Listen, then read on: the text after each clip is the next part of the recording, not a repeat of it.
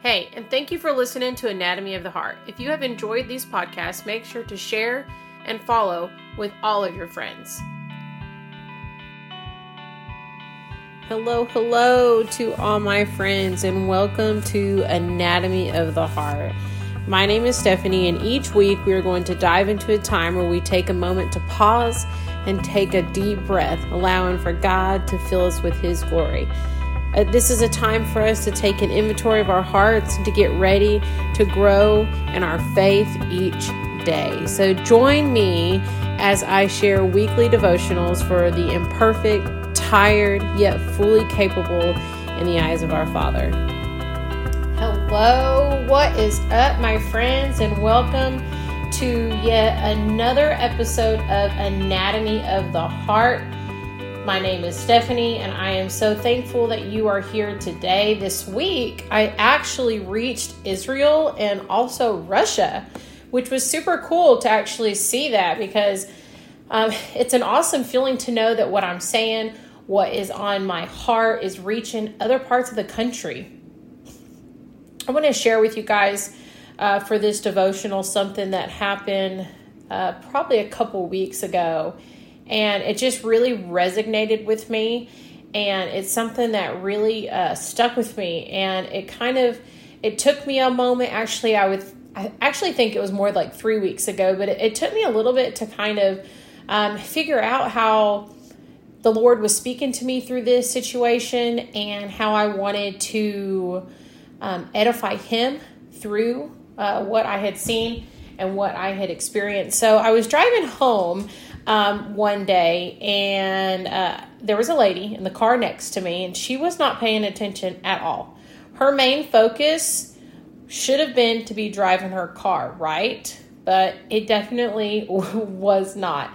But if we're all honest, we all get distracted at times when we're driving. Uh, maybe it's not our cell phone, for her, it was. But it could be like maybe our kids are bugging you, you drop something, you spill your coffee, you feel the need to take care of whatever it is that's going on without actually pulling over your car and stopping. So, with this, this lady, she was focused on her phone while driving at a pretty good steady speed. Um, when I looked up ahead, there was some railroad tracks, and there were some men that were working on the tracks, but and they had the crossing arms down at the time. Uh, they, there was, you know, flashing lights. People had slowed down. The arms were down. Those ahead of us actually had came to a stop, and they were waiting to be told that they could keep moving. This lady that was right next to me, I looked at her. She did not look up once. She was not paying attention. She was not looking to the warning that was coming up ahead.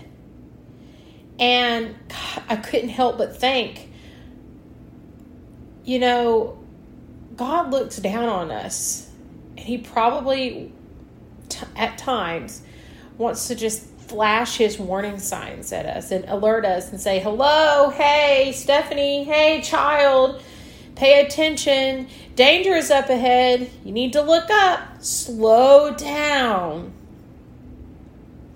There's a verse in Psalms 46 10 that I'm reminded of when I have that image in my mind and it's Psalms 46:10 be still and know that I am God. It doesn't say be busy, be fast, don't pay attention, but it says be still and know that I am God. I'm I'm a learner at heart. I'm always reading. I'm I'm always looking at my Bible, listening to podcasts, watching sermons and so forth. There's nothing wrong with that. But, however, I need to remind myself that I need to have a balance. Because with all of this input that I'm constantly putting in me, I'm not very good at just stopping and breathing and taking the time to just be silent. I'm always looking, looking, looking, but hardly do I ever just stop. And my mind is always running a million miles a minute. And I'm sure I'm I'm the only one that feels this way, right?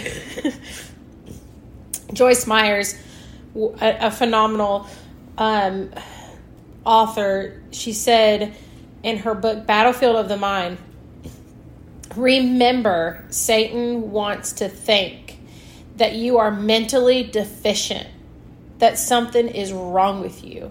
But the truth is, you just need to begin discipline your mind. See, prayer is our daily convo with God. You probably heard this before, but if you were married, let's just think about it. And the only one that responded was just one of you, but the, the other one never responded to any question, any concern, anything. I would think that the understanding of that other person would definitely be lost, right? And miscommunication. Or I was also thinking of it like this if I'm trying to talk to my kids and they're just yelling over me, not listening to me, which by the way is all the time. it's hard for them to listen to what my words are, what instructions that I'm trying to give to them. God wants us to just take a breath, stop talking, listen to what He's trying to tell us. In Matthew 11 15, it says, Anyone with ears to hear should listen and understand that verse is super powerful.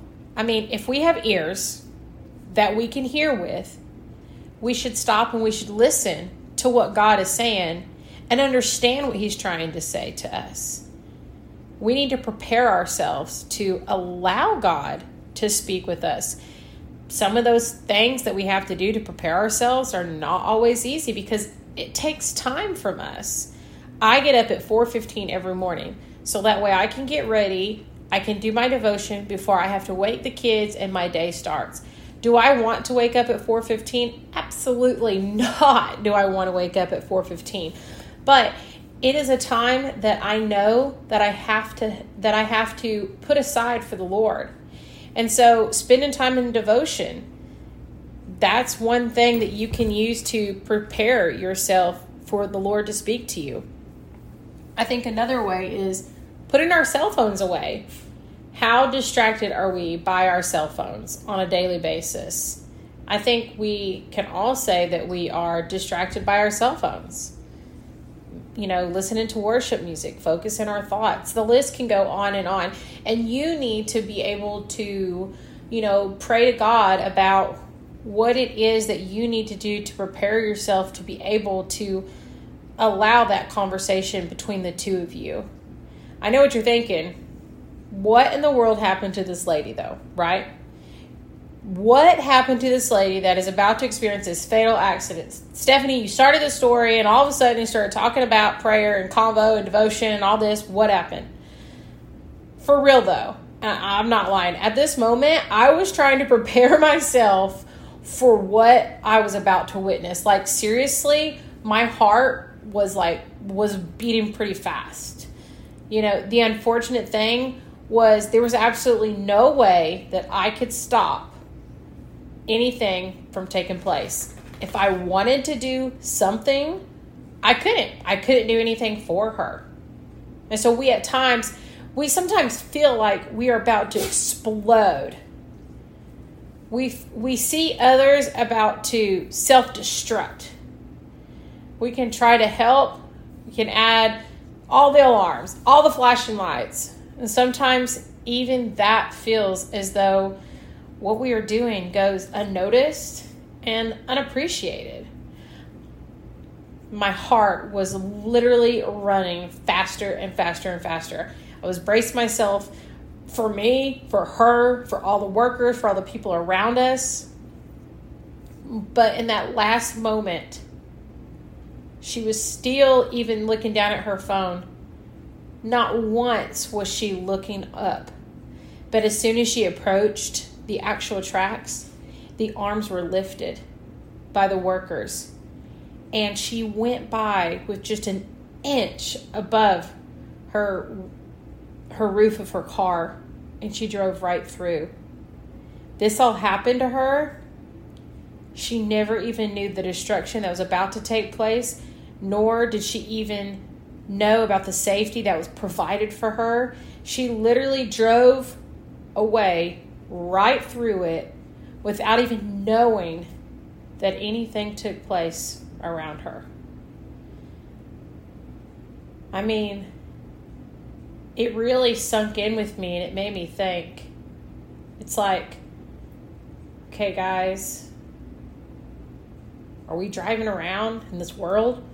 We're not even looking up, you know? Maybe others, including God, has been trying to alert us, to try to tell us, like, hey, so, something's going on. They're flashing their lights ahead. Destruction's coming up. Watch out. And when this happened, I was really taken back for a moment. Really, in this moment, my thoughts were feeling of this lady, what are you doing? And then there was a big, huge moment of relief when she went through safe and there was no accident that was caused. My guilt of thinking about me and my Heavenly Father, it started to sink in. You know, I said, Lord, forgive me. How often have I had my blinders on and I haven't been listening to you trying to speak to me? How often do you see my destruction, Lord, about to take place, but all you can do is watch it happen?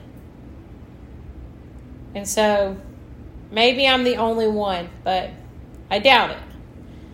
I think the Lord is calling us for a time of stillness, a time of prayer spent with Him, fervent prayer, to take time from our hustle and our bustle of our life to hear His voice, to hear His divine instructions for us.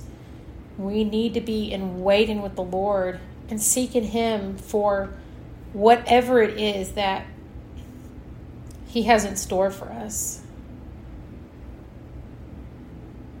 Let us pray, friends. Father, we come to you in this silent moment I ask, Father, that only your Holy Spirit will speak to us as we sit and as we wait on your wisdom, your insight, and your direction. Show us, direct us on where and what you have in store for us. Allow us to hear your voice and quickly obey you, God. We pray for your guidance. And we pray this in only your name, Father. Amen. Love you guys.